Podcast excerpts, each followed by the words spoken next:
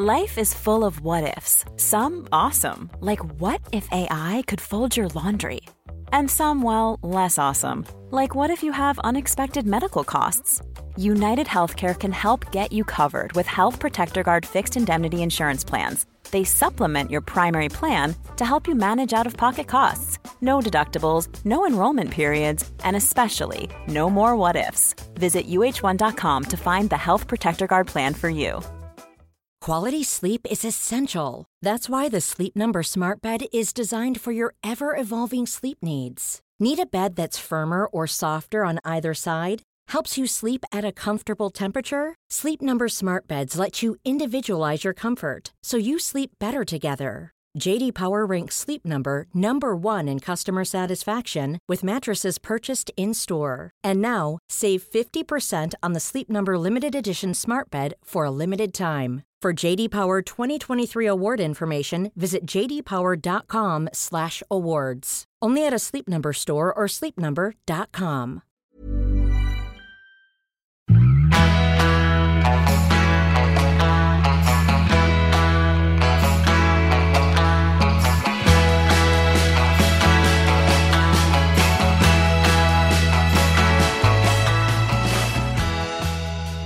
Välkomna till träningspodden som den här veckan spelas in 50% uppe vid Åresjön på Holiday Club och 50% på Kungsholmen där Jessica Almenäs sitter. Jag heter Lovisa Sandström. Ja, och jag är ju då som sagt Jessica Almenäs. Och vet du vad jag har gjort, Lovisa? Nu är det ju faktiskt morgon när vi spelar in. Klockan är bara 9 här på en onsdag.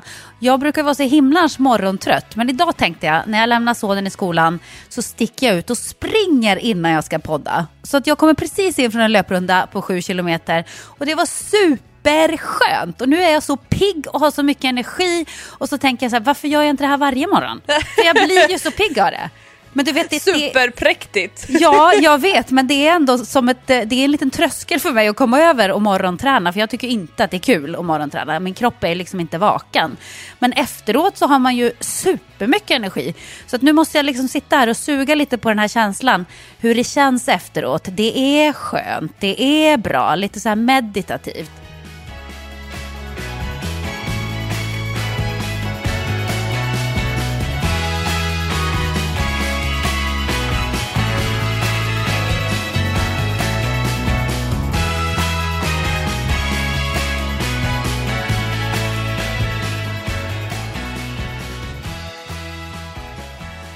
Men vad gör du? Du har inte varit ute och tränat än. Inga skidor än, så här tidigt på morgonen. Nej, men jag är nog Sveriges mest morgontrötta person, så jag tränar ju sällan före klockan 9 kan jag säga. Det är inte min grej. Men jag sitter på vårt hotellrum på hotellet och jag höll på att fnissa ihjäl mig, för att precis innan jag skulle ringa upp dig för att starta poddinspelningen, då skulle jag så här göra ordning så här extra bekvämt för mig själv. Jag gör alltid, jag har som inte en sån här poddstation var jag än poddar i världen, så jag har en Nocco, jag har vatten, jag har mina kuddar, jag sitter alltid i en säng. Så tar jag liksom en kudde från sidan som har legat på Hans sida av sängen, så ska jag kasta den liksom över min axel för att lägga in bakom min rygg så att jag kommer lite upprätt. Så liksom missar jag min egen axel, så kudden då träffar min vattenflaska som välter över ett glas juice som välter i sin tur över min äggröra. För då har Hans varit och hämtat en stor så här bricka med frukost från restaurangen till hotellrummet åt mig. Så han har liksom verkligen ansträngt sig och gjort det så här fint, vet, verkligen så här som det är när man är på hotell, att det liksom är, ja, men du vet, en liten sån här, vad ska man säga, en kvist på liksom toppen av äggröran, för den är liksom så här delikatess. Så att jag har liksom precis smashat ut apelsinjuice över min gröt och över frukten, i och för sig det gör ingenting, frukt på frukt, med äggröran med apelsinjuice. Not so good. Usch, vad jobbigt. Man blir så irriterad när man gör såna här grejer. Oh. Det är lite typiskt mig att Hans anstränger sig för att göra så fint, och sen så är jag liksom inte riktigt med på vad jag gör, saker i farten så där, och då blir det så. Men jag räddade min Nocco och jag räddade min vattenflaska, för den hade korken på sig. Så det är väl det jag har nu bredvid mig på min poddstation här i Åre. Jaha, hur är det annars med skidåkarmusklerna då? Känner du av dem, träningsverk?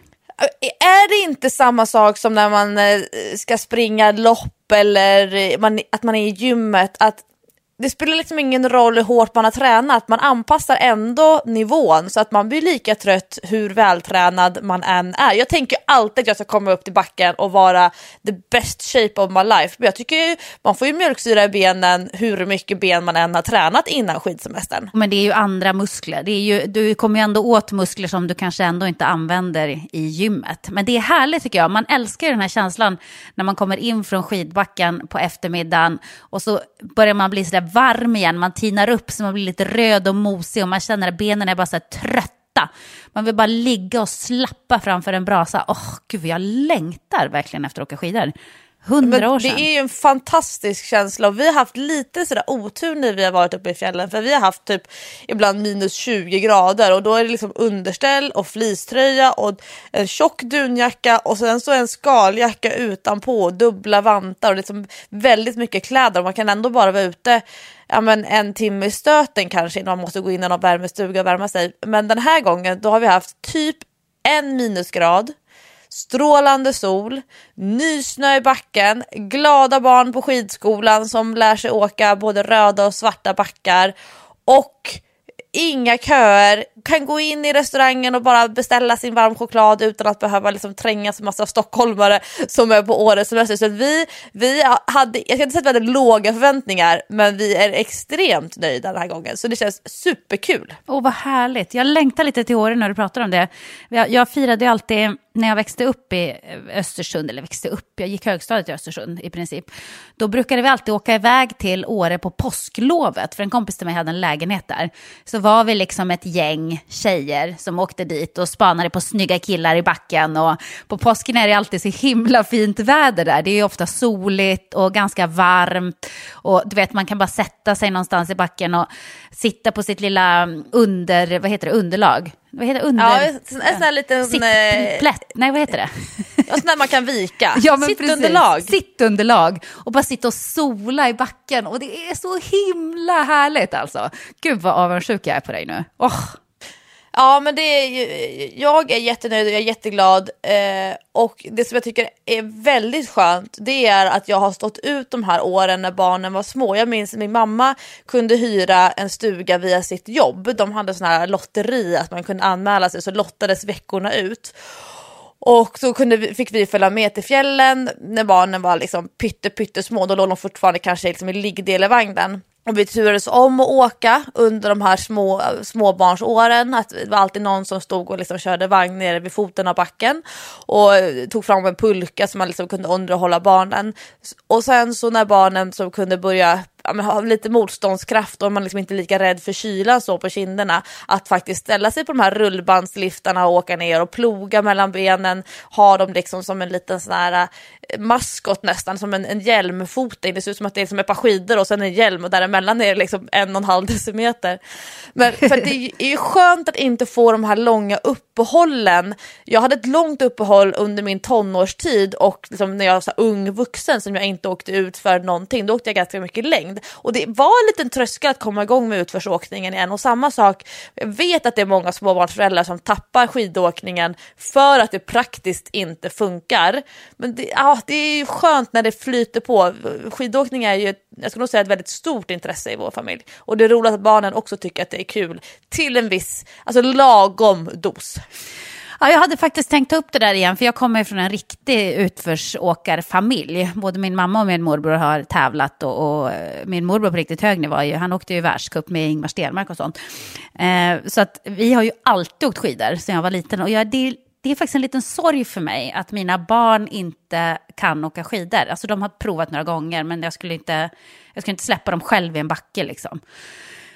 Så det är jag faktiskt lite ledsen över. Men det är svårt i Stockholm. Det är ju inte så att man har backen nästgårds. Och Hammarbybacken är man ju inte jättesugen på att dra till faktiskt. Hammarbybacken har aldrig varit så fin som häromdagen när det var den här världscuptävlingen. Tänk om den alltid var så fint preparerad och i ordning gjord. Ja, då kanske man skulle ändå ta och dra sig dit någon gång. Men ja, det blir ju liksom ett projekt när man ska åka skidor. Så då vill man ju kanske ha lite mer än en liten backe att köra i.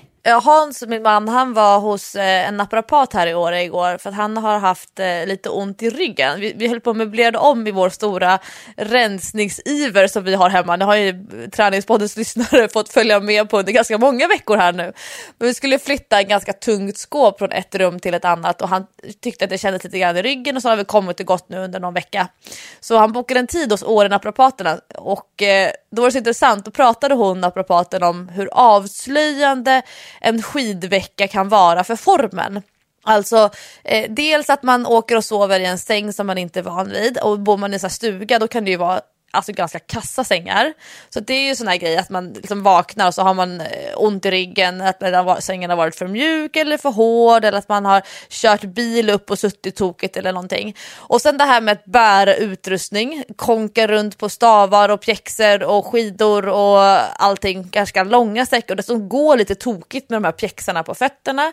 Sen att stå i liften under långa tider och sen att åka ner för backen. Och är det så att man har någon lite sån här weak spot eller någonting som någon ska vank, då brukar det liksom, man klarar sig bra med det i vardagen, men under en skidvecka, det är då liksom alla de där grejen släpps fram, att det blir liksom, man blir lite mer naken under en skidvecka i fjällen för att det ställs så stora krav på kroppen överlag. Men det är sunt, tror jag.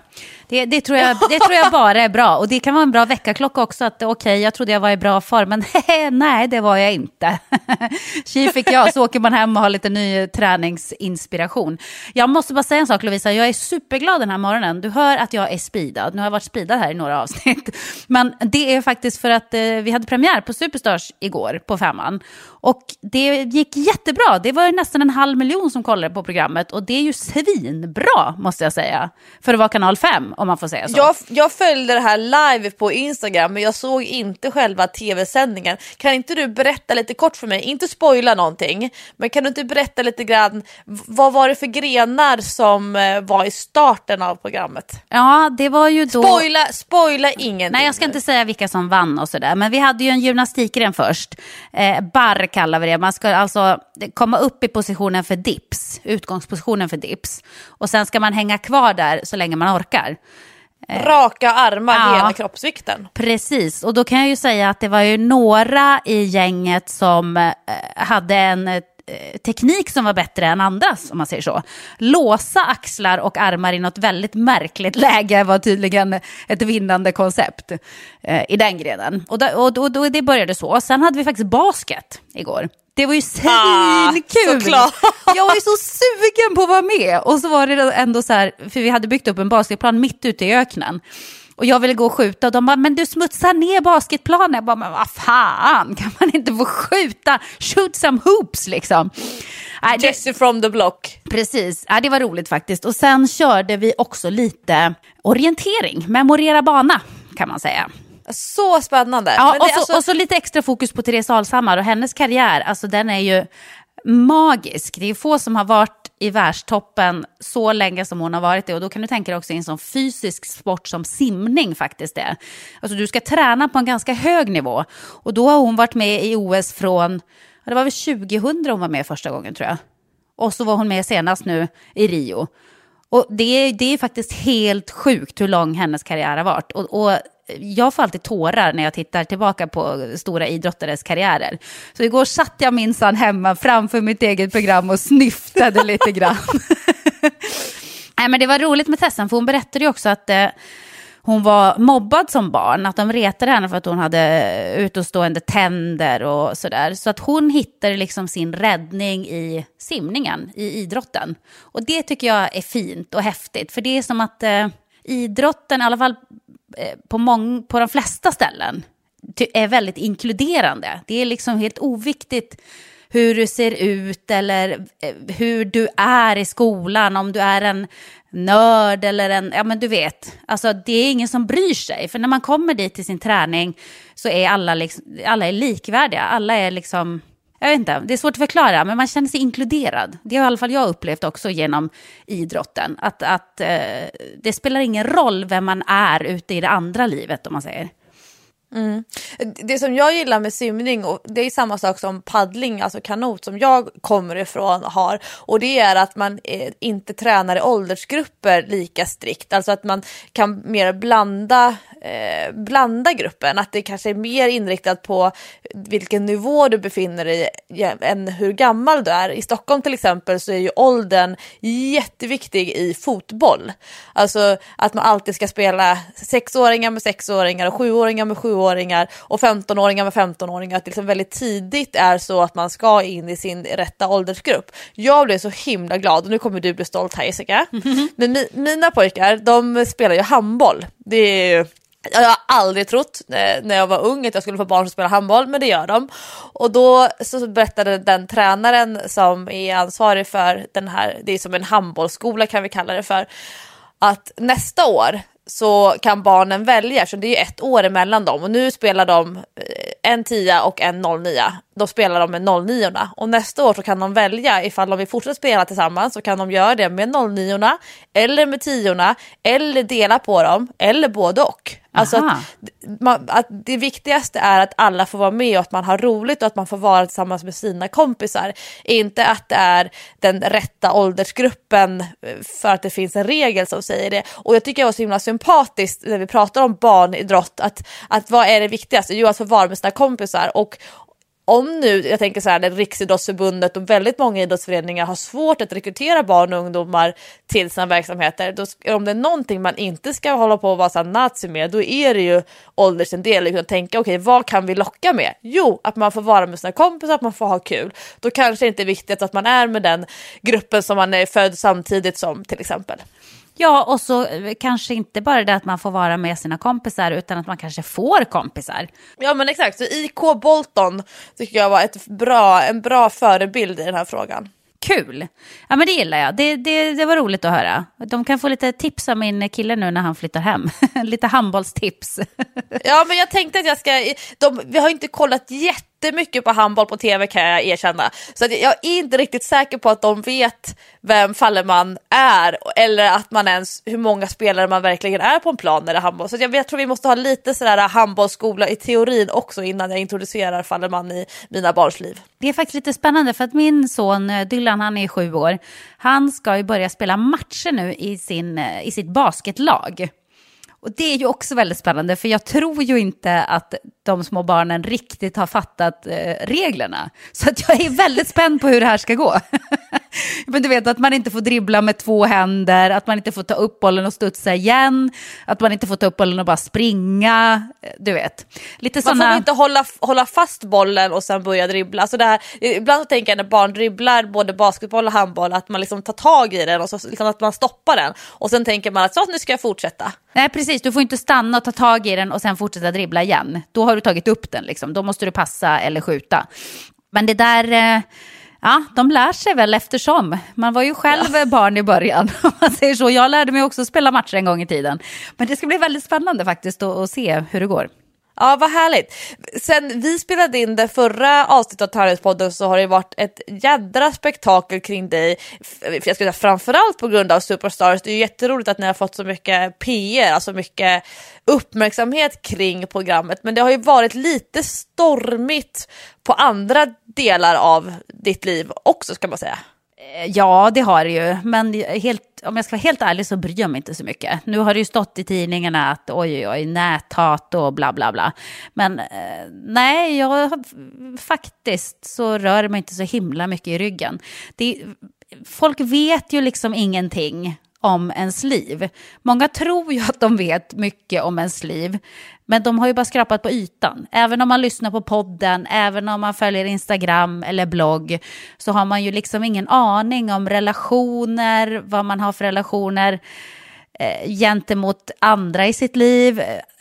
Alltså, folk vet ju ingenting. Så att jag tänker bara så att skriver man sådana konstiga grejer och tycker att det är förfärligt att man sätter ett barn till världen, då mår man ju inte bra. Då är man ju inte lycklig själv. Då är det ju det är synd om. För jag är ju superglad just nu. Lycklig. Jag har 2 reflektioner i den här frågan. Får jag dela med mig av dem? Eller känns det så här som en känslig grej för dig? Nej, kör på bara.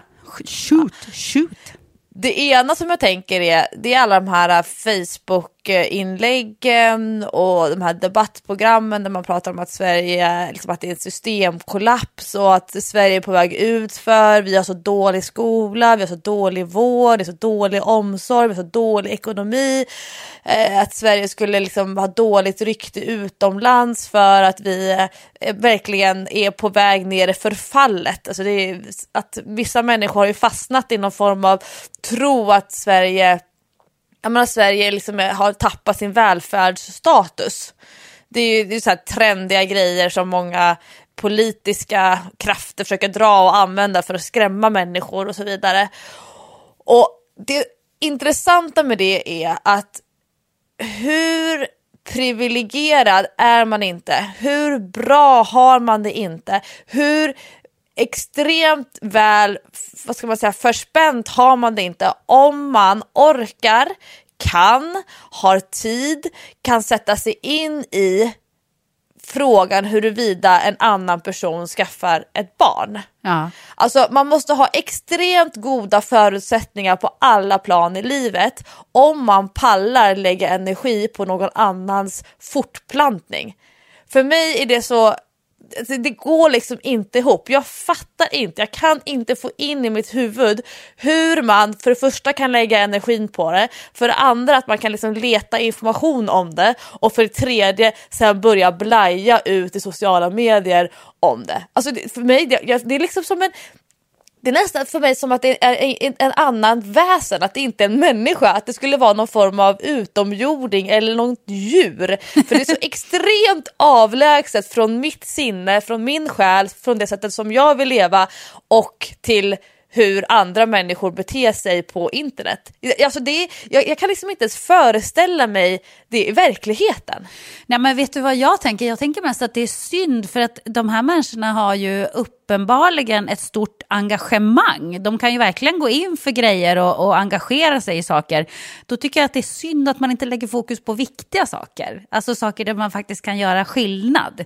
Det tycker jag är lite tråkigt, för att det finns alldeles för många oengagerade, obrydda människor i samhället. Så att om de här människorna liksom flyttade sitt stora engagemang och fokus på viktiga saker, till exempel barn som faktiskt far illa, vilket det finns väldigt många av både i Sverige och världen. Tänk vad de skulle kunna uppnå då. Så det är faktiskt lite sorgligt, kan jag tycka.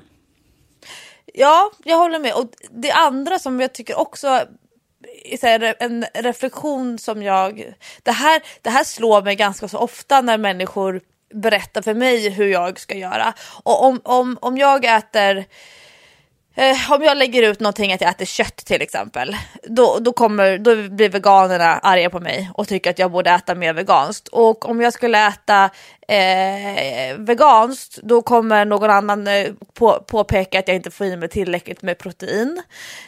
Om jag säger att man ska träna på ett visst sätt, då kommer det andra änden komma och säga att ja, men det där är inte bra träning, så här ska du säga eller göra istället. Och skulle jag anamma det, då skulle liksom den andra lägret berätta för mig hur jag skulle göra.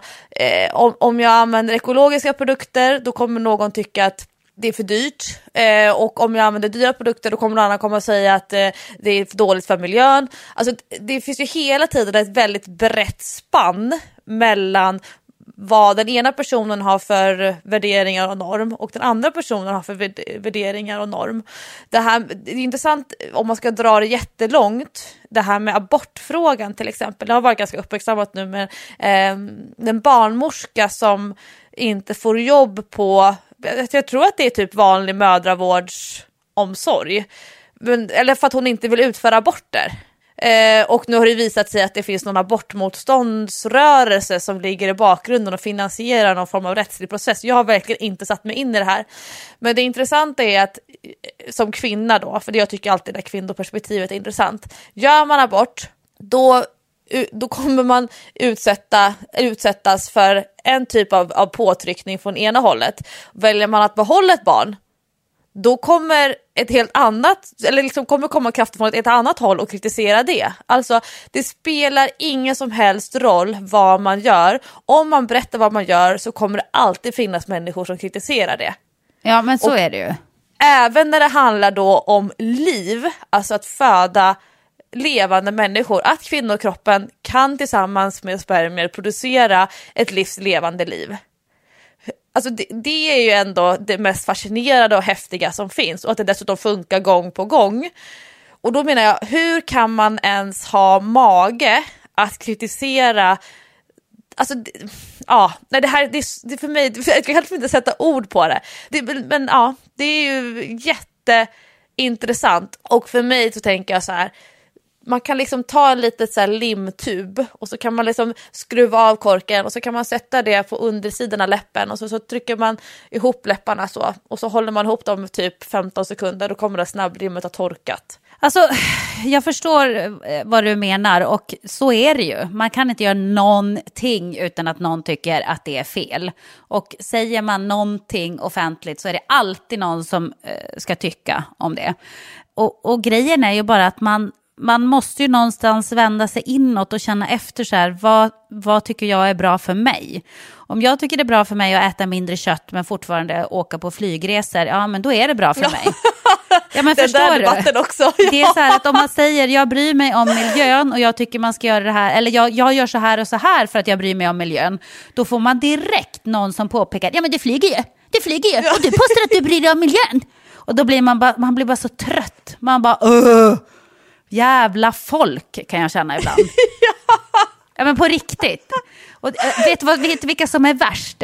De som är värst är de här som tycker så här, ja men man får faktiskt tycka annorlunda. Man får faktiskt ha en annan åsikt. Eller ska du bara ha ryggdunkar? Nej, jag ska inte bara ha ryggdunkar. Men när det gäller mitt liv då får ni faktiskt inte tycka. Eller så får ni tycka, men ni kan hålla käften om det. För att det är ändå mitt liv någonstans. Det är väldigt fascinerande. Och också de här åsikterna som kommer fram som känns väldigt 1800-tal. Ja, men ni borde vara gifta först eller åtminstone förlovade. Man bara, okej. Hur många är idag gifta eller förlovade innan de skaffar barn? Inte skitmånga. Och ett giftermål känns väl kanske inte som en garanti för att man ska hålla ihop.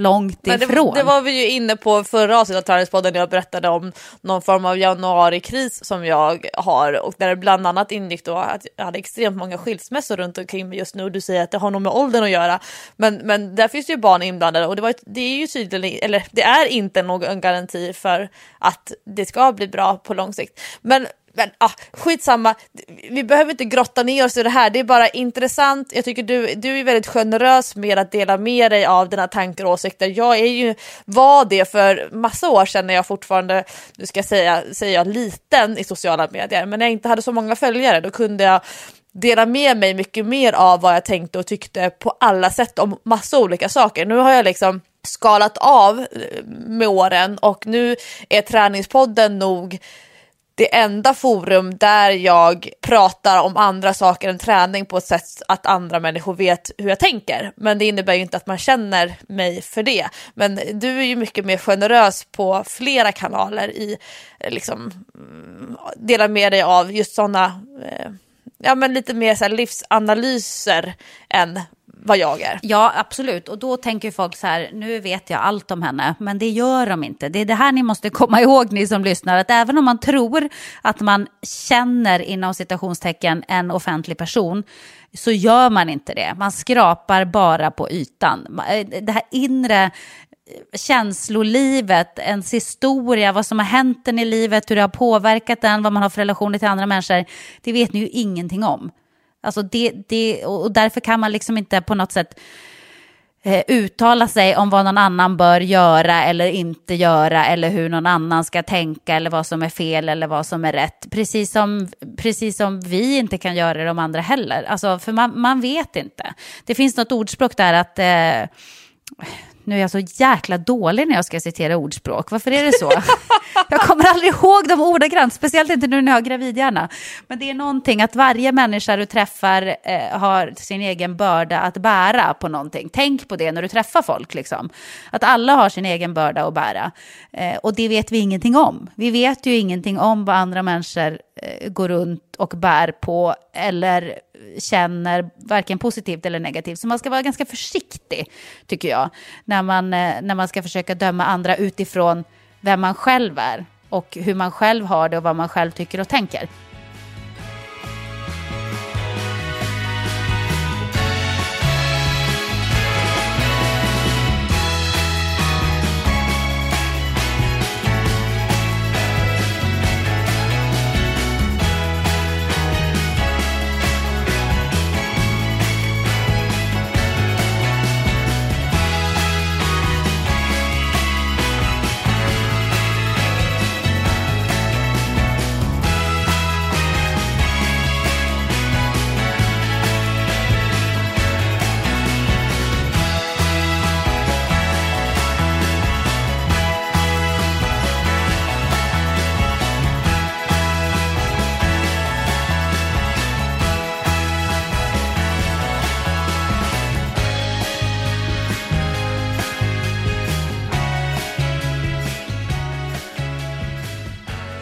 Men nu när vi ändå är inne på graviditet så har jag fått jättemycket frågor både på bloggen och Instagram och på mail och här och var, där folk gärna vill att vi ska prata lite om träning och graviditet och berätta gärna hur du tränar, för jag vill också hålla mig i form.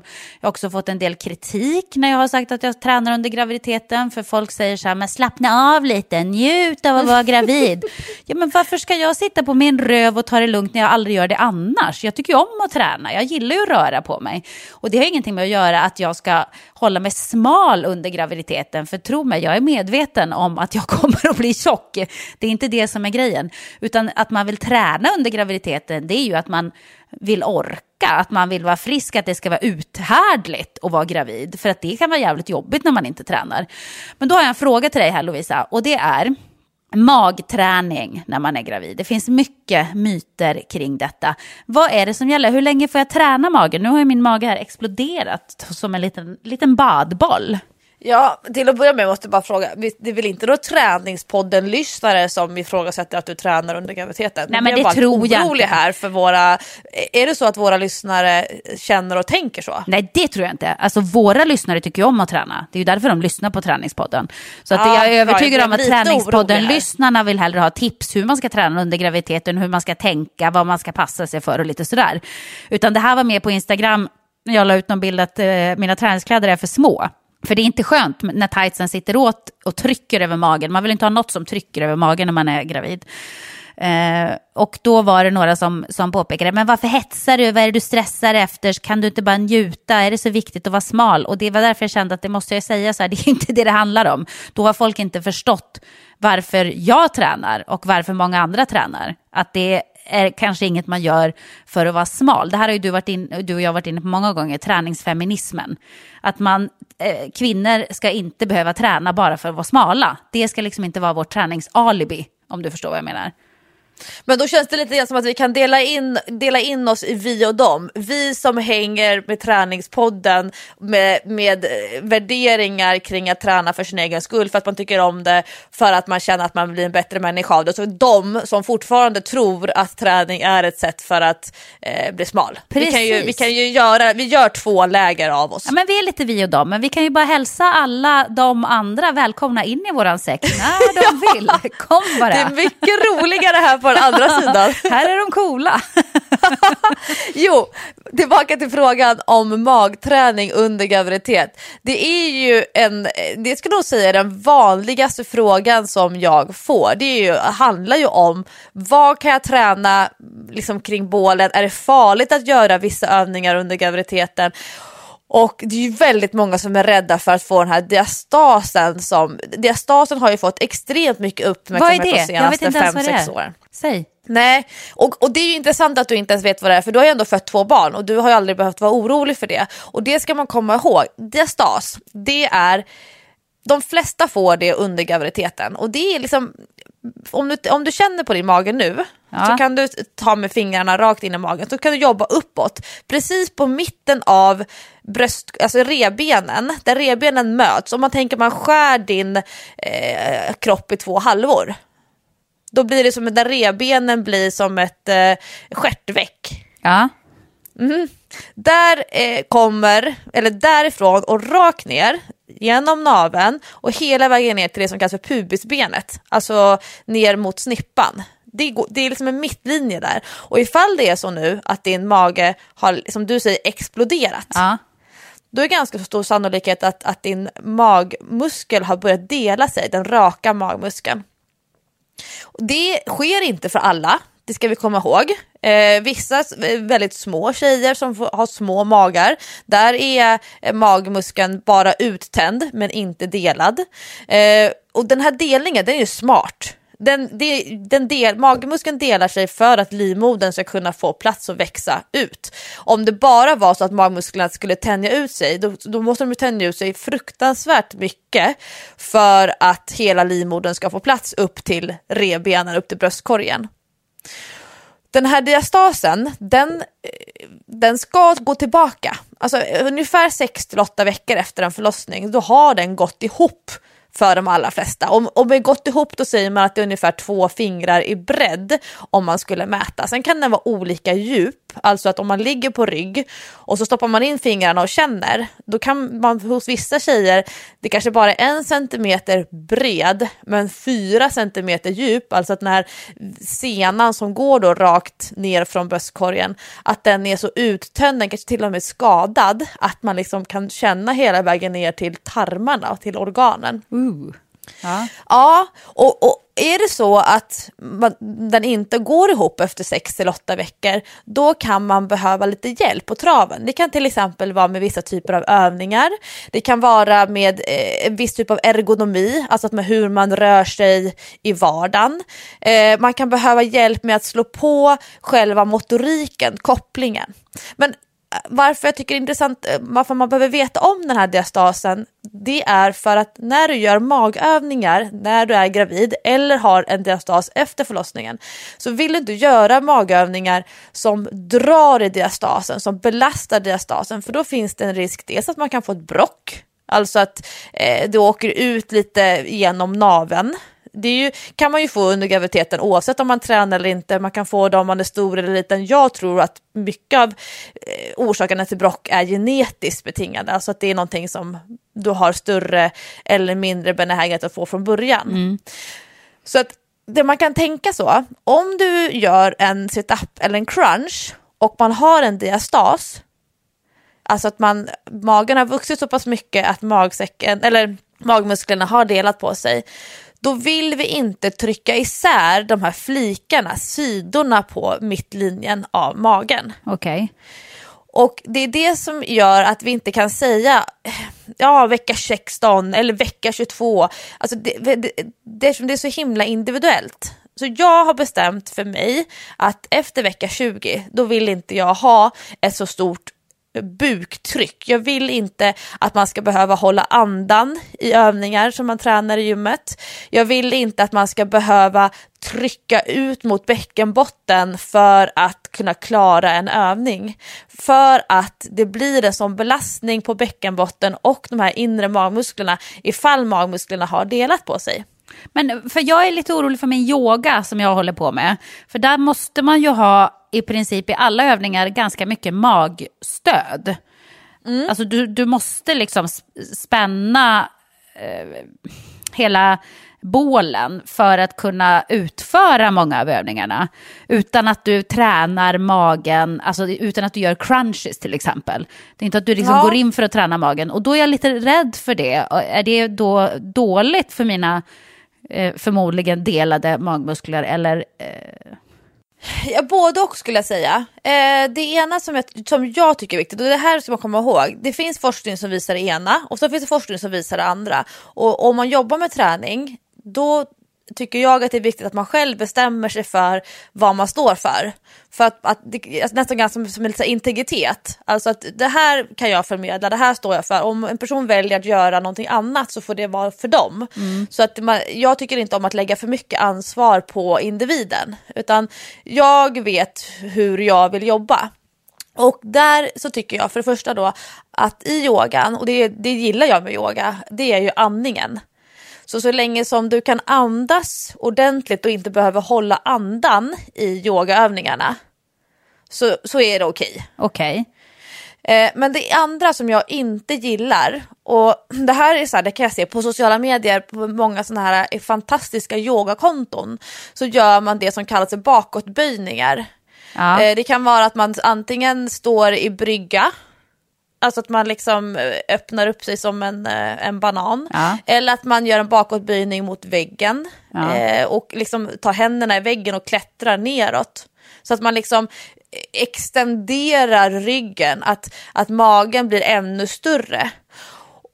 För att det som händer, har man diastas, vissa kvinnor är till och med höggravida som lägger upp de här bilderna och filmerna, och då kan man till och med se magmusklerna, för att om man har lite underhudsfett och ser man den här diastasen på sidorna, då åker liksom allt tryck åker liksom utåt, så att magen blir extremt toppig. Och det blir ju som en stretch för de här senorna, för ledbanden, för magmusklerna, och dra ut dem. Och jag tycker att man tvärtom ska stänga igen, att man ska skydda de här utsatta delarna av magen. Så jag tycker inte att man när man har börjat liksom få de här delarna där man ska göra bakåtböjningar. Jag tycker inte att man ska stå och sträcka ut, vad heter den här när man är liksom med benen i golvet, händerna i golvet, handflatan i golvet, så då bröstar man upp sig. Är det hunden? Nej. Vilken menar du? När man står, vadå, du menar inte hjulet när man står... Nej, om man ligger på mage på golvet. Ja, man ligger på mage. Och så sätter man i handflatan och så pressar man upp över kroppen. Ja, det är ju hunden, ja. Ja. Ja. Redan där tycker jag man ska vara försiktig om man känner att det stramar på framsidan av magen. Höftböjaren, det som är liksom nere verkligen inuti höften, den är ju okej att sträcka ut och så vidare. Men jag tycker inte att man ska göra bryggor, det som du kallar för hjulet, och de här stora bakåtfällningarna, bakåtböjningarna, när man har fått den här magmuskeldelningen, när livmodern har vuxit upp mot kanske navelhöjd eller någonting. Det är lite olika beroende på hur tidigt, alltså du som trebarns gravid eller gravid för tredje gången har antagligen snabbare anpassning av magen jämfört med en första gångs mamma. Så att det är lite sådär flytande gränser, men jag gillar inte positioner och övningar där man öppnar upp bålen för mycket i den här stora extensionen, och jag tycker absolut inte man ska stå i brygga när man har en magmuskeldelning, men det gäller ju även efter graviditeten, alltså efter förlossningen. Så att det handlar mer om att bålen är väldigt utsatt, att den är oskyddad och att det är strukturer som är uttända, svaga och hormonellt påverkade, och då vill vi inte lägga massa extra drag. Så att vill man göra crunches och sit-ups och så det är klart att man kan göra det, men frågan är, vad är det du tränar? För det är inte de raka magmusklerna, eftersom delningen har gjort att de är på något annat ställe. Men plankan då till exempel, och sådana övningar? Om du kan andas hela tiden, alltså att än en gång det här med buktrycket. Ja. Kan du stå i en planka och kan andas lugnt och fint hela tiden, så är det fine. Jag skulle gärna vilja att man ska kunna knipa samtidigt som man står i plankan. Står man i plankan, det bränner i ländryggen, man kan inte hitta bäckenbotten och måste hålla andan, då är det alldeles för tungt. Men knästående planka eller fyrstående där man drar in knäna under höften tycker jag är jättebra. Så det handlar mer om, vad är syftet med övningen och hur tuff upplever jag den att vara? Måste jag hålla andan? Måste jag liksom krysta eller pusha för att kunna utföra övningen? Då tycker jag att den är för tung för bålen. Sen innebär det inte att den är för tung för ryggen eller för armarna eller benen. Men jag tycker att den svaga länken, som ju ofta är bålen under graviditet, den ska få begränsa. Och då finns det mycket bättre övningar att göra. Alltså att jobba med helkroppsövningar, att göra övningar med många muskelgrupper samtidigt och inte träna bålen isolerat med tunga övningar. Ja, men bra, för att det är ändå skönt att du har en tydlig ställning, tycker jag. Millions of people have lost weight with personalized plans from Noom, like Evan, who can't stand salads and still lost 50 pounds. Salads generally for most people are the easy button, right? For me, that wasn't an option. I never really was a salad guy. That's just not who I am. But Noom worked for me. Get your personalized plan today at Noom.com. Real Noom user compensated to provide their story. In 4 weeks, the typical Noom user can expect to lose 1 to 2 pounds per week. Individual results may vary. A lot can happen in 3 years, like a chatbot may be your new best friend. But what won't change? Needing health insurance. UnitedHealthcare Tri-Term Medical Plans, underwritten by Golden Rule Insurance Company, offer flexible, budget-friendly coverage that lasts nearly 3 years in some states. Learn more at UH1.com. För som du säger så finns det ju massa olika forskning nu. Jag har ju till exempel läst om att en del säger att det är bra att träna magmusklerna när man är gravid, för att då kommer man tillbaka snabbare. Då håller de liksom upp kroppen och in magen, ja, om du förstår vad jag menar. Och sen när man har ploppat ut ungen så drar de liksom ihop sig fortare för att de är så tränade. Det har jag läst också mycket på nätet nu, så att det verkar ju finnas 2 olika riktningar i det här. Ja, men det är lite grann en definitionsfråga. För om när du säger magmuskler, vilka magmuskler tänker du på då? Ja, alltså egentligen så de magmusklerna som jag skulle vilja fortsätta träna det är ju inte de här crunches mucklarna, jag kan inte prata.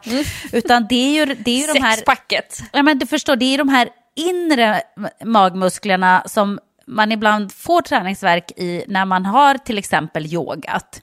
Att det känns nästan som att träningsverken sitter inne i kroppen på något obestämbart ställe mellan magen och ryggen. Förstår du vad jag menar med det? Att det känns som att man har blivit lite mörbultar i magen, men det är inte de här sexpacksmusklerna som man har träningsverken i. Den sitter inte utanpå magen, den sitter inuti kroppen.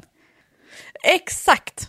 Det där är en jättebra reflektion, och det är det jag menar med att vi måste definiera vad menar vi med magträning, vad menar vi med magmuskler, för att sexpacket, det skulle jag säga är ganska onödigt att träna under en graviditet, men de inre magmusklerna, bäckenbotten, multifiderna, så det är så här musklerna som ligger på baksidan av bålen från varje kota, alltså de här inre djupa musklerna, de är jätteviktiga att träna under graviditeten, och där är yoga jättebra.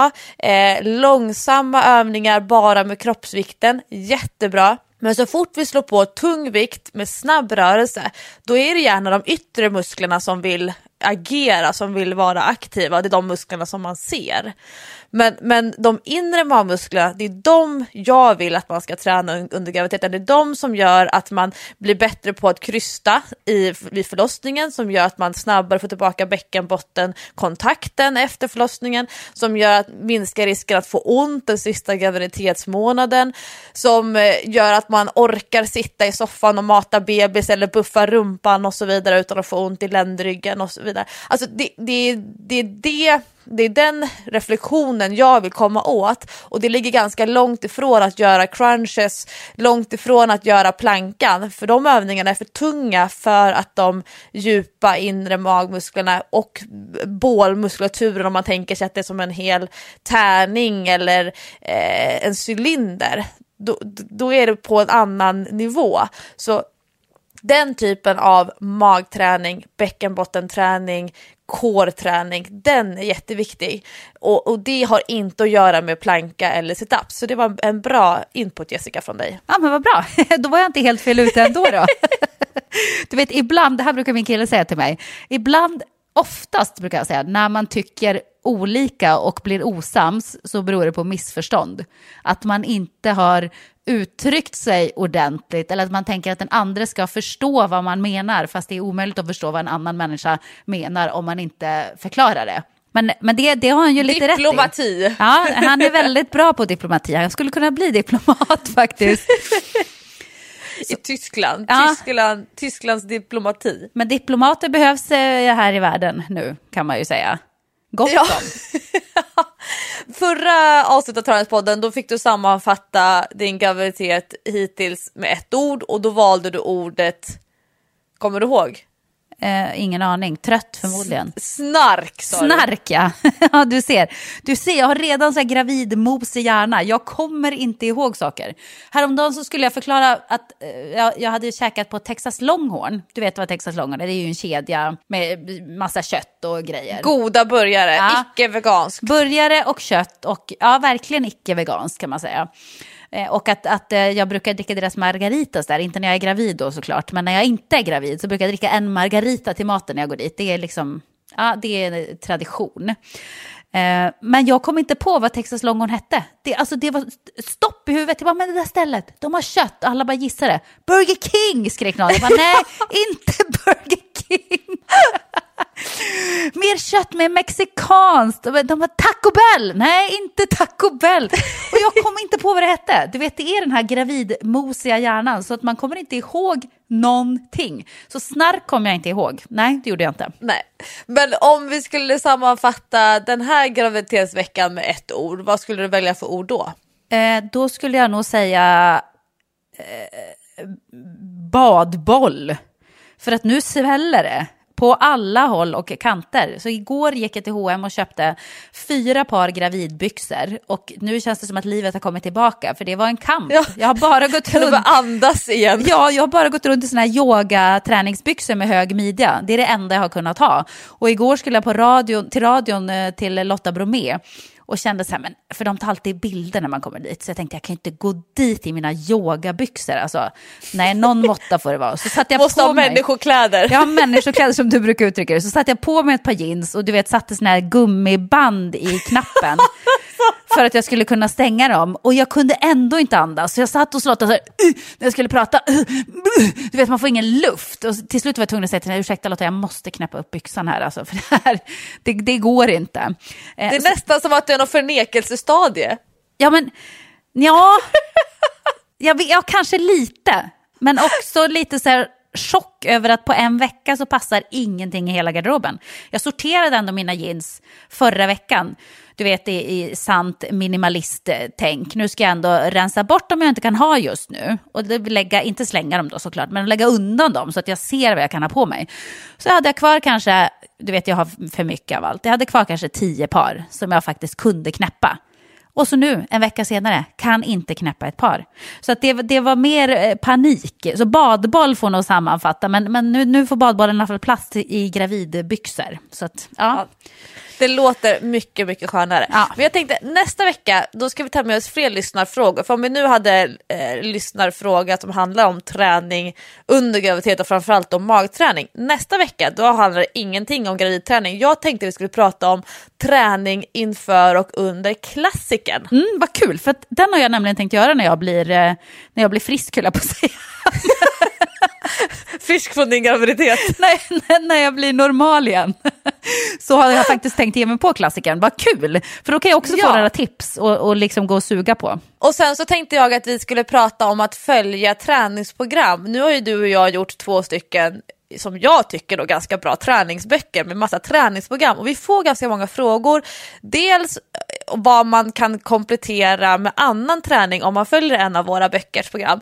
Och det andra frågan som jag tycker är väldigt rolig, det är att man gillar båda våra böcker så pass mycket att man vill köra programmen från båda samtidigt, och det kan ju vara lite klurigt, men jag tänkte vi skulle grotta ner oss lite extra i det nästa vecka, alltså hur kan man kombinera olika typer av träningsprogram. Spännande ju. Så då vet ni det. Och är det så att ni kommer på någon sån här tittarfråga som ni gärna skulle vilja få med i nästa program då? Inte tittarfråga, Jessica. Det är som jag.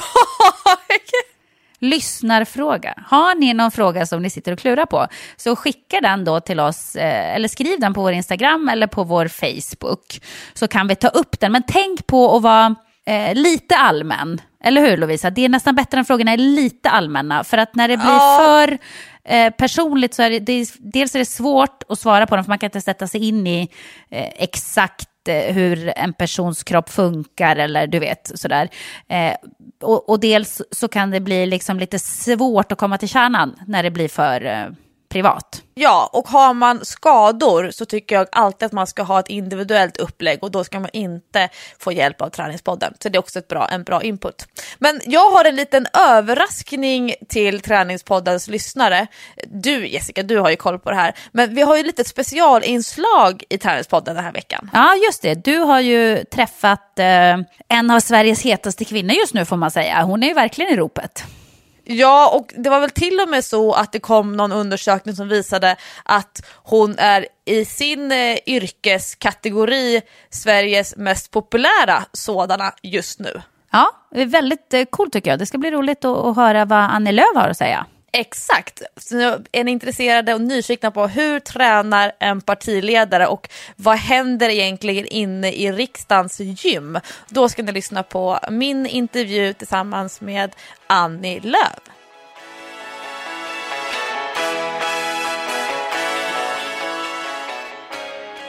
Varmt välkommen till träningspodden Annie Lööf. Tack så jättemycket. Har du lyssnat på träningspodden någon gång? Jag har inte gjort det, men jag följer dig faktiskt på Instagram. Men då har du lite arbete att lyssna i kapp nu framöver. Absolut, det ska jag göra. Kanske under långpromenader eller joggingturer. Ja, är du en joggare? Ryktet säger att du är det, men stämmer det?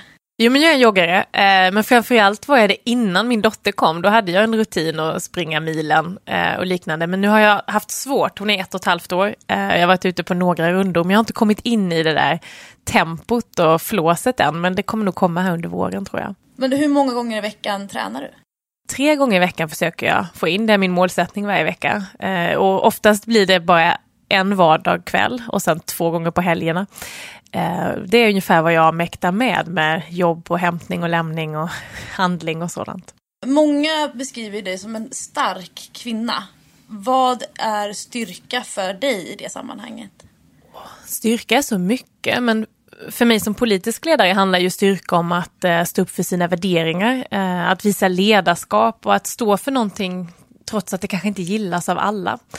Sen är jag väldigt målmedveten nörd på det sättet. Jag gillar att sätta mål, så styrka för mig handlar också om att klara av att sätta mål men också klara av att nå dem. Jag ser också styrka som någonting styrkemässigt i träningen. Jag har satt upp mål inför året nu att jag vill bli bättre på armhävningar till exempel. Jag har som mål att klara 2 chins till midsommar. Och jag har valt att sätta upp de målen för att det gör att det styr mig i vilka muskelgrupper som jag vill träna när jag väl går till gymmet. Så att det kan också vara styrka. Är du van att sätta mål när det gäller träning? Ja, men jag har gjort det under hela min professionella tid. Jag kom in i riksdagen för 11 år sedan, 2006. Och det blev ju, då var jag ju bara 23 år gammal och jag blev ju Sveriges yngsta riksdagsledamot. Väldigt mycket fokus på mig, men jag var väldigt mån om att försöka hitta en balans i livet och inte sugas upp av allt jobb som då kastas över en. Så då tog jag kontakt med en ledarskapscoach, Malin, som jag fortfarande har jobbat tillsammans med, och vi sätter målsättningar, både privata, det kan ju vara att sova ett visst antal timmar per dygn, att äta rätt och träningsmål, men också professionella mål. Vad vill jag nå under året som kommer? Hur vill jag att folk ska uppfatta mig och liknande? Och så har vi jobbat i 10 års tid, och varje december så gör jag bokslut över hur det har gått med mina mål. Och hur utvärderar du dem då? Ja, men jag har väldigt tydliga mål som går att utvärdera. Bland annat kan jag ju följa det varje vecka. Jag har som mål att nu då till exempel att jag ska träna 3 gånger i veckan. Och visade sig att det är fredag och jag inte har tränat någonting, ja, men då blir det ju 2 pass på lördagen och 1 på söndagen för att liksom klara av det den veckan. Jag har som målsättning, jag sätter också delmål vad gäller träning, så att nu för att komma tillbaka till träningen igen så har jag som målsättning att klara och jogga milen på 55 minuter till midsommar och 53 minuter till december. Att liksom försöka hitta de här delmålen på något sätt som gör att jag tycker att det är roligt att komma tillbaka igen. Jag gjorde misstaget förra året att sätta som målsättning att jag skulle klara milen på 50 minuter. Men det var för tufft och för högt uppsatt mål, så att jag gav upp lite. Jag kände det var inte roligt. Jag tog i för mycket. Så nu har jag liksom graderat målet lite inför det här året som kommer för att få in lite glädje i det. Men har du alltid varit sån att du har satt mål och brutit ner och reflekterat och struktur? Och så? Är det någonting som du har haft med dig hela livet, eller har du fått lära dig det som vuxen? Både och, ska jag säga. Jag är ännu mer strukturerad nu och det kräver ju mitt jobb för att hinna med, för att få in liksom, att vara mamma, att vara chef, att vara ledare och också hinna med sig själv mitt i allt detta. Men när jag gick på högstadiet till exempel, jag hade ju mål i form av vad jag skulle vilja göra. Jag ville ju bli jurist och åklagare, så att det var min målsättning. Flytta till Lund och börja plugga, vilket jag också gjorde. Och jag är jurist i grunden. Men jag hade inte alls de målsättningarna i träning, för då behövde jag inte det, för att jag spelade så mycket fotboll. Jag gick fotbollsgymnasium i Värnamo, så att då var träningen något helt naturligt hos mig. Jag tränade på dagarna i skolan och jag tränade på kvällarna. Så då behövde jag inte de målsättningarna mer än de mål vi satte upp gemensamt i laget. Att komma bland de 3 bästa i division 2 till exempel och liknande som vi hade då. Men är du en lagspelare även nu eller individualist? Jag är en korsning av det, skulle jag vilja säga. För när jag spelade fotboll så var jag målvakt. Och om man översätter det till politiken så blir det att man är en del av ett lag. Men man har också en väldigt unik position och är väldigt ensam i utsatta lägen. Som målvakt så var det vid straffläggningar, men då var det jag som var tvungen att ta den där bollen och rädda det skottet. Som partiledare är det lite samma sak. Jag är ju en ledare som ska inspirera mitt lag, som styr mitt lag och pekar i olika riktningar. Men på det sättet är jag ju en individualist. Men jag har ju mitt lag som jag behöver inspireras av och som jag är helt beroende av. Så att lite både och, skulle jag vilja säga, är det som präglar partiledarrollen. Men jag har spelat innebandy när jag var yngre, framförallt som så kompletterande träningsform, och var alltid imponerad över mina innebandy- och målvaktskompisar. Och när det gäller fotboll, alltså jag är enormt strykrädd och skotträdd, men jag tänker, när bollen kommer emot dig som fotbollsmålvakt, alltså hur gör du för att inte väja undan eller ducka eller bli rädd? Det är ju jätteimponerande för mig som står vid sidan av. Ja, man blir ju orädd. Jag har några fingrar som är avsparkade. Jag har fått sparka både i huvudet och i magen när jag spelade fotboll. Och jag var ju målvakt i IFK Värnamos damlag under många år. Då var jag ganska ung. Så att visst fick jag skador på mig. Men samtidigt så var det ju jag gillade det här momentet att det hängde på mig och min insats. Där jag hade fullt fokus på det som var min uppgift. I det här fallet då att göra en slängning för att rädda det friläge som den här personen hade. Att ta bollen i ett straffläge. Eller att kunna coacha och pusha backlinjen till att gå fram och liksom avbryta någon som var på väg mot mål. Och när jag så här tänker... Då tänkte jag ju inte på att det här kommer jag göra nytta av när jag blir äldre. Men så här i efterhand nu, i mitt ledarskap som jag har nu, så kan man faktiskt hitta en del inspiration ifrån idrotten och hur man fungerade då när man var 15-16 år. Du som, precis som jag, kommer från föreningsidrotten, vad vill du göra för arbete nu när det gäller att fostra ungdomar och barn, när det gäller träning, om vi pratar ur ett folkhälsoperspektiv, att barns rätt till idrott, och nu kommer det studier som handlar om att idrottsundervisningen är så starkt kopplad till studieresultaten. Hur ser du som politiker på det arbetet? Men jag skulle vilja att rörelse eller idrott, det kan ju vara både och. Det kan ju vara promenader ute under tiden man har undervisning i naturkunskap till exempel.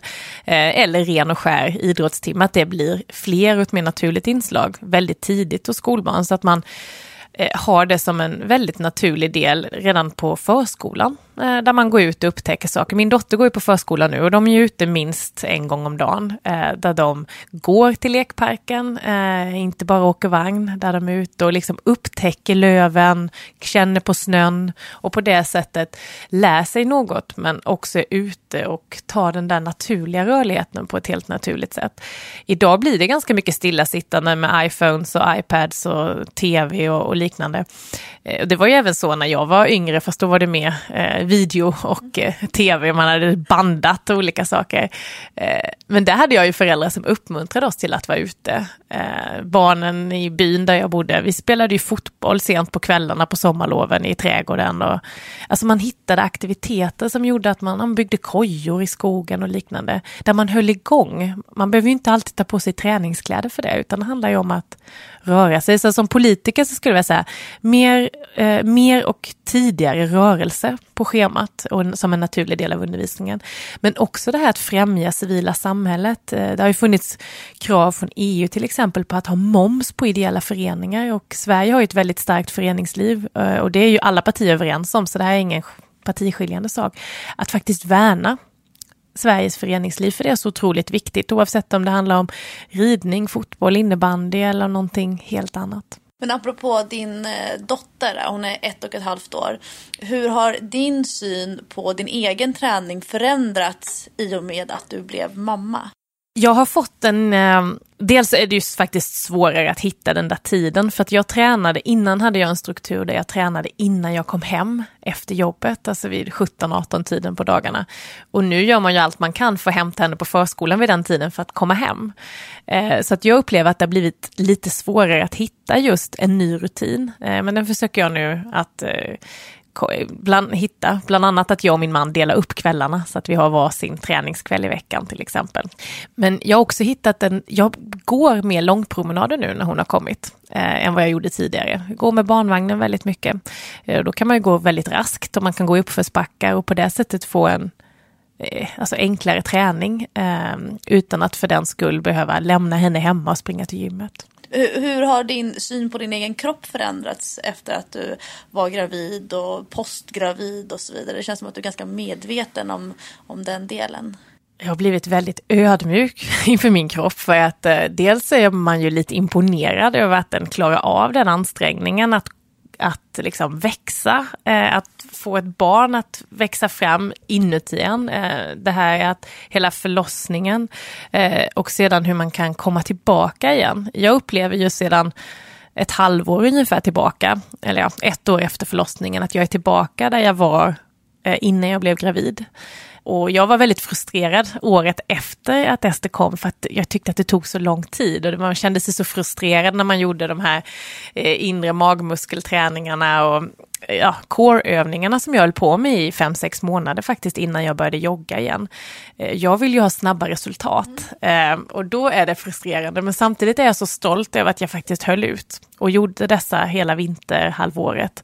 För på det sättet så tror jag att jag kom tillbaka mycket snabbare, och jag har haft turen, ska jag väl säga, och förmånen också att inte ha några komplikationer efteråt. Och det känns väldigt skönt, och jag tror att det har att göra med att jag inte stressade så mycket efteråt. Jag hade som målsättning däremot under min graviditet att springa och träna lite längre än vad jag faktiskt gjorde. Varför vet jag inte. Men det handlade nog om att jag såg att många andra tränade med väldigt stor, höggravid mage och tänkte, det ska jag minsann också klara, det hade varit roligt. Men jag slutade jogga i vecka 22, tror jag, 23, för det var inte bekvämt då. Det tryckte för mycket neråt. Och jag styrketränade lättare och lättare fram till vecka 33 ungefär. Och sen kom ju hon redan i vecka 36, så att jag tränade ganska nära inpå, men då var det mest liksom armmuskler och lite lätt ben och sådant de sista veckorna. Men du är ju chef. En del tror att man är man partiledare, så att man, det är mycket individuellt arbete. Men om man tänker sig dig som ledare, hur jobbar du med hälsa för dina anställda och de som jobbar under dig? Alltså om man tänker ledarskap och hälsa, är det någonting som du har liksom lagt extra engagemang på, eller är det någon annan som sköter den delen? Nej, för mig är det jätteviktigt att leda genom de värderingar som jag har. Mina värderingar handlar om att mår man bra, är man fysiskt stark, så är man mentalt stark, och då gör man bra på jobbet. Och det gäller ju inte bara mig som chef och ledare, utan det gäller ju alla mina medarbetare. Och Centerpartiet har ganska många medarbetare. Ett sådant tydligt exempel var ju att jag tog med mig min styrelse, min partistyrelse, till Bosön på vårt internat för något år sedan. Både för att då kunna spela innebandy tillsammans och ha konferens. Ofta sitter vi ju i klassiska konferenslokaler, fikar och äter god mat, och så har våra diskussioner sittandes. Och jag ville faktiskt få in min mentala inställning och mina mål i detta och säga att ja, men tränar vi ihop, då får vi roligare ihop, och rör vi på oss orkar vi mycket mer. Så att det här var halvåret innan valrörelsen drog igång 2014, som vi hade det här internatet på Bosön. Och en del grymtade ju åt det, för det sitter ju många där som inte brukar träna och har det som en naturlig del. Men de allra flesta tyckte det var ett väldigt roligt inslag och bra initiativ, så att det kommer jag fortsätta att jobba som. Vi har varit inne lite grann på din syn på barn och ungdomars rörelse och vikten av att ja, men skola och att de vuxna tar ansvar för att barnen rör sig och att skapa möjligheter för det. Men om vi liksom höjer blicken lite grann och börjar prata om folkhälsa kanske för vuxna, eller liksom hur man bygger samhällen med fokus på folkhälsa. Hur skulle du vilja som politiker att man jobbar? Kan ha med så här, sockerskatt som är debatterat, moms på personlig träning, att personlig träning inte är friskvård, subventionera träningskort och så vidare. Liksom, hur är din syn på politik och folkhälsa? Hur mycket ska samhället lägga sig i hur människor lever? Jag tror absolut att samhället behöver lägga sig i, även om jag vet att det är kontroversiellt att säga så. För att i förlängningen så blir det ju också så att ju sämre människor mår, ju större påverkan har det också för samhällsekonomin. Så i förlängningen handlar det om att se till att samhällsekonomin ska må bra. Och då måste vi också se till att människor inte behöver uppsöka sjukvården framför allt. Och det handlar om alla ålderskategorier. Jag tror väldigt mycket på att arbetsgivare har möjligheten att på arbetstid eller utanför arbetstid uppmuntra till träning på olika sätt. I riksdagen till exempel har man valt att ha ett större gym och en pool för vi som politiker, men också alla våra anställda, ska ha möjligheten att kunna träna, springa iväg en halvtimme eller en timme på jobbet och träna. Några har valt att subventionera träningskort eller eller när någon köper nya springskor eller liknande. Jag tror också att man kan vidga den definitionen. Det finns ju en del idrotter som inte omfattas av Skatteverkets definition på när det här är tillåtet, och jag kan inte det där i detalj riktigt. Men jag tror att i den tiden vi lever i nu, där hälsa, idrott och motion har blivit allt viktigare för fler. Det är ju inte bara en trend som kommer vara ett tag, utan vi ser ju att det är en värdering som kommer in hos folk, att man är mån om vad man äter, man är mån om vad man har på sig för kläder, till exempel om det är hållbart, ekologiskt, liknande. Man är också mån om att man sätter sig själv och värderar sig själv högre och sin hälsa högre. Sätter sig själv lite i främsta rummet och sin familj såklart genom träning. Och då måste ju vi från samhällets sida hänga med.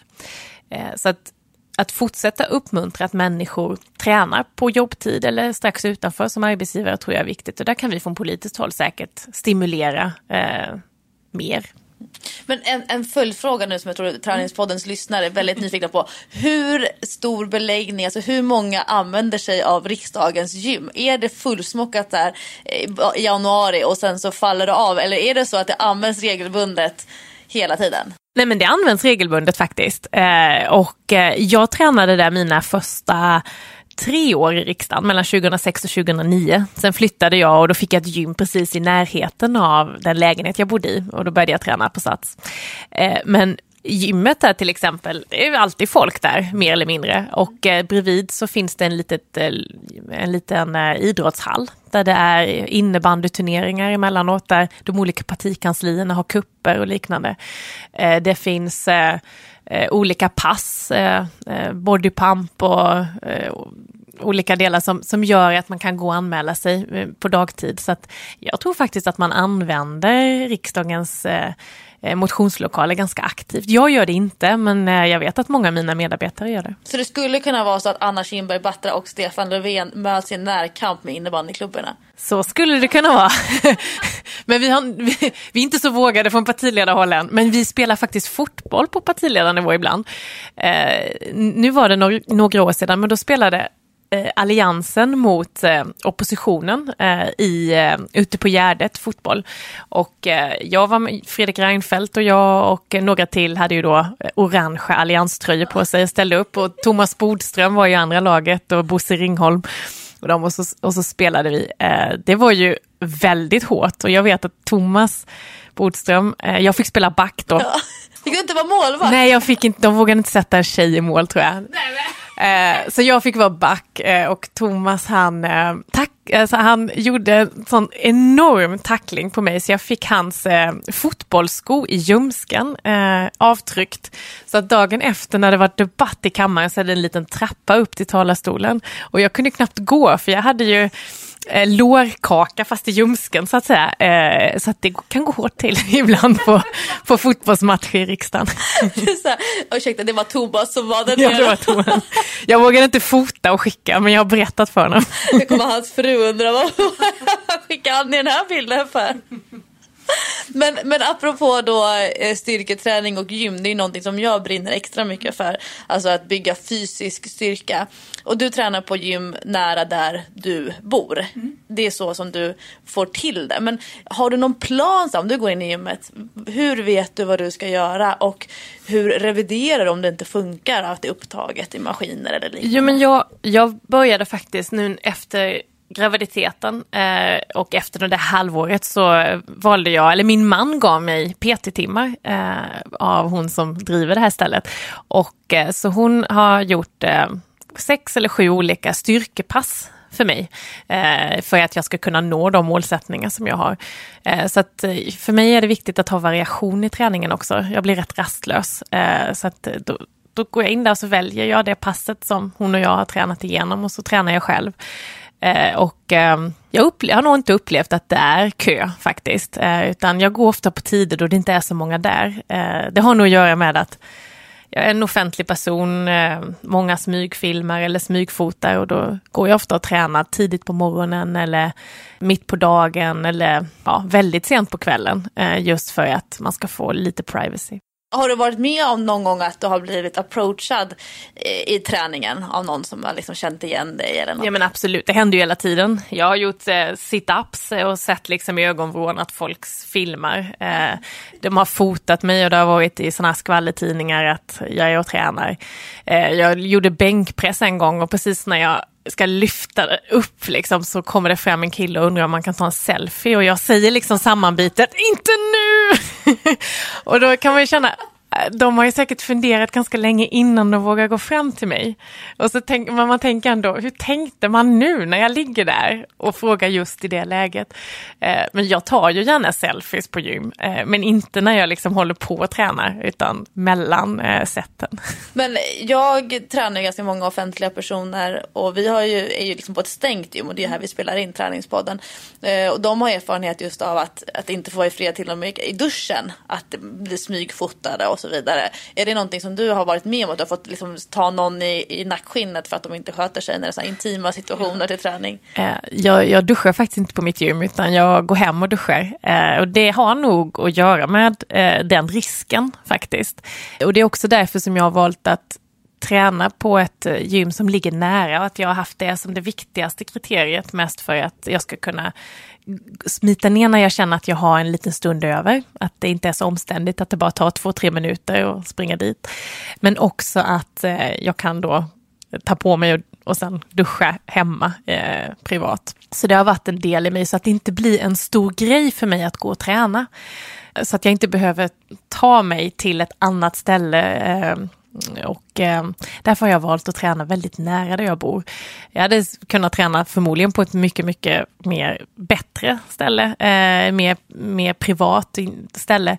Men då hade det tagit så mycket tid och då är risken att jag kanske inte hade fått in det i min ganska späckade schema. Så det är en avvägning.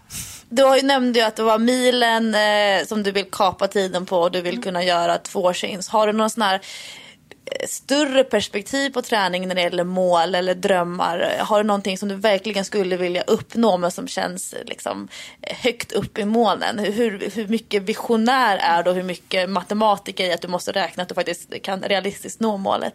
Alltså för mig handlar nog mer träningen nu om att må bra och göra bra på jobbet. Alltså för mig handlar träningen om välmående för att i allt annat jag gör så handlar det om att prestera offentligt och prestera så att andra granskar och jag gör det. Jag får ofta frågan, men ska du inte springa något lopp? Ska du inte springa Tjejmilen eller Stockholm Marathon eller liknande? Och jag är inte så sugen på det. För att då vet jag att då har jag kameror efter mig, folk känner igen mig och liknande. Så att jag springer hellre, måste jag säga, själv. Med någonting i lurarna och mäter mig själv och tävlar mot det. Och det är nog någonting jag har landat i eftersom precis allting annat förutom mammarollen är i det offentliga. Och då har jag valt att ta träningen som någonting som jag gör för att jag vet att jag mår bättre, jag sover bättre, jag blir en bättre mamma, jag blir mindre tjurig. Och framförallt så är jag mycket bättre på mitt jobb när jag också hinner att träna. Och jag vet det för att de gånger då jag fuskat med träningen under några veckor och man är sjuk så är det klart att man inte tränar. Men om man har mycket och man säger att jag hoppar över träningen, då blir ju allting mycket jobbigare. De gånger man faktiskt ändå pressar in en halvtimme eller 45 minuter så håller man ju faktiskt humöret uppe och strategin och den här vassheten hålls uppe när jag tränar. Oftast när jag har partiledardebatt i riksdagen, vi debatterar ju nästan 5 timmar då i riksdagens lokal mellan 9 och 2 på dagarna. Då har jag oftast kvällen innan inte suttit och pluggat på vad jag ska säga utan då har jag gått och tränat. Dels för att få ur mig saker och ting, frigöra energi men också att liksom få en chans att få ett litet eget utrymme att kunna tänka lite och förbereda. Och det kanske är det som jag också tar med mig från fotbollen förresten, den här mentala träningen. Som fotbollsmålvakt så tänkte man ju igenom givna situationer hur jag skulle slänga mig och ta bollen upp i krysset till exempel. Det lyckades man inte med så många gånger men man tänkte ändå hela den situationen. Och på samma sätt tänker jag när det är riktigt viktiga debatter i valrörelsen till exempel. Man jobbar kopiöst, det är helt obeskrivligt mycket under en valrörelse. Sover jättelite. Men under hela valrörelsen 2014 hann jag ändå träna 3 pass i veckan. Och det gjorde att jag kunde hålla fokus. Och det gjorde också under träningspassen att jag mentalt förberedde mig för jobbet dagen efter. Och tänkte, om han säger så, då kan jag kontra på det sättet. Och det är ju också en del av förberedelsen för att kunna vara bra på jobbet. Du pratar ju mycket om det här med uthållighet och fokus och att vara skarp. Och det är ju ett attribut som jag lägger mycket på, att vara stark kvinna. Mm. Men har du mött motstånd under din karriär för att du just är en stark kvinna? Är det någon gång där du känner så här att det här har varit utmanande eller en trigger i någon situation för någon? Ja, men självklart har jag mött motstånd på grund av att jag är kvinna. Och det är inte bara för att jag är politiker eller offentlig person, utan det tror jag många kvinnor som vill någonting möter, oavsett var man är i samhället eller vilket jobb man har. Det är väldigt tråkigt. Jag som feminist vill ju lyfta det problemet, såklart. För att ser man inte det här glastaket så kan man heller inte krossa det, är min filosofi. Så att jag har berättat om gånger då jag har blivit, de har försökt förminska min roll. Jag var ju oftast enda kvinna i Bryssel när jag var näringsminister och träffade mina europeiska näringsministerkollegor. Och jag blev hälsad då av den som ledde mötena första gången jag var där. Åh, vad trevligt! En kjol bland alla pressviksbyxor. Alltså sådär lite klappa på huvudet. Och en hel del sexistiska anspelningar får man emellanåt i de här sammanhangen. För det är en ganska gubbig värld. Både näringslivet och politiken. Och därför är det så viktigt att vi kvinnor tar plats där. Det är viktigt att vi inte anpassa oss för mycket, utan att vi är de vi är. Att vi faktiskt, som jag gjorde nu, jag var föräldraledig i 6 månader. Jag ville ha tid med min dotter. Och självklart jobbade jag lite hela tiden, för det var jag tvungen att göra, men jag hade ändå huvudfokus på Ester i det halvåret. Precis som jag tycker att pappor och män också kan vara i den position som jag har eller som andra delar. Så att för mig handlar det nog snarare om att jag visar på att jag också möter det här motståndet, men att också vara en förebild och liksom försöka visa att det går, att inte ta skit utan att markera tillbaka, att visa att jag som kvinna och ledare hade äldre kvinnor som förebilder. Jag har ju haft Karin Söder, hon gick ju bort för något år sedan, hon var första kvinnliga partiledaren i Sverige på 80-talet. Hon banade ju vägen för väldigt många kvinnor att ta plats, och jag hoppas att jag kan bana vägen för många kvinnor som är unga och tar plats. Alltså att man också ser att man kan vara både ung och småbarnsmamma och kvinna och fortfarande ha en ledande roll. Så det hoppas jag att jag kan inspirera många i. Och avslutningsvis nu, någonting som jag tror att Träningspoddens lyssnare är nyfikna på. Vilken partiledare är starkast? Det där var svårt. Ja, jag är ju ganska stark alltså. Det beror på hur man mäter det. Jag tror nog att jag skulle klara av att springa längst och på snabbast tid. Det tror jag. Men styrka har ju också oftast den manliga delen en större fördel av. Så jag vet inte. Jonas Sjöstedt kanske är lite stark där på bänkpressen faktiskt. Eller Stefan Löfven. Men styrka som jag mäter i partiledarskap, att stå upp för sina värderingar och att visa ledarskap, det hoppas jag att jag kan visa att jag är den starkaste. Stort tack för att du gästar Träningspodden, Annie Lööf, och att du delar med dig av så mycket bra grejer om träning, hälsa, livsstil och att vara en stark kvinna 2017. Ja, tack för att jag fick komma. Jättetrevligt. Det är ju alltid spännande att höra hur kvinnor i karriären får ihop det. Vi pratar ju mycket om det där livspusslet, hur man tränar när man samtidigt har en karriär och sådär. Och Annie Lööf är ju väldigt intressant, tycker jag. En intressant person. Det känns som att hon personifierar begreppet träningsfeminism på ett bra sätt. Det här att kunna stå pall för en jädra massa krafter.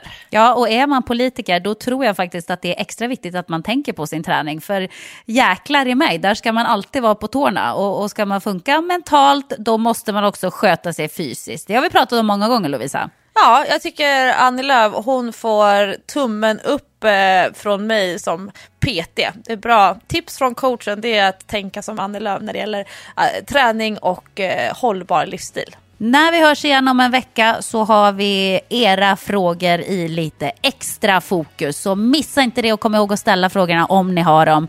Nu önskar vi en riktigt trevlig helg. Ut i snön med er nu, Lovisa. Jag ska ut i skidbacken och sen så ska jag hålla ett pass på Sats. Det är ett klassiskt fredagsfyspass på Sats på Holiday Club. Klockan 17 så är man i Åre och är sugen på att hänga på. Då kan man höra av sig till Holiday Club och kolla ifall det finns någon plats kvar. Det ska bli superkul. Det blir som en filial till min studio på Södermalm i Stockholm. Det blir liksom Åre-versionen. Fredagsfys före fredagsmys, det är så vi brukar säga. Ha det bra nu. Puss och kram. Kram, kram.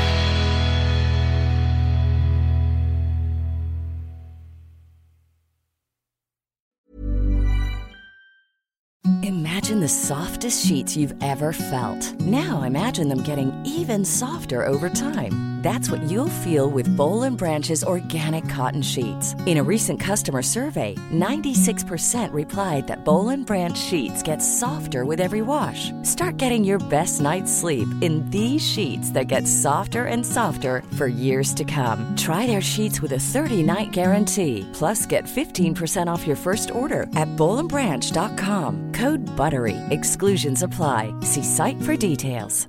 This is the story of the one. As head of maintenance at a concert hall, he knows the show must always go on. That's why he works behind the scenes, ensuring every light is working, the HVAC is humming, and his facility shines. With Grainger's supplies and solutions for every challenge he faces, plus 24/7 customer support, his venue never misses a beat. Call quickgrainger.com or just stop by. Grainger, for the ones who get it done.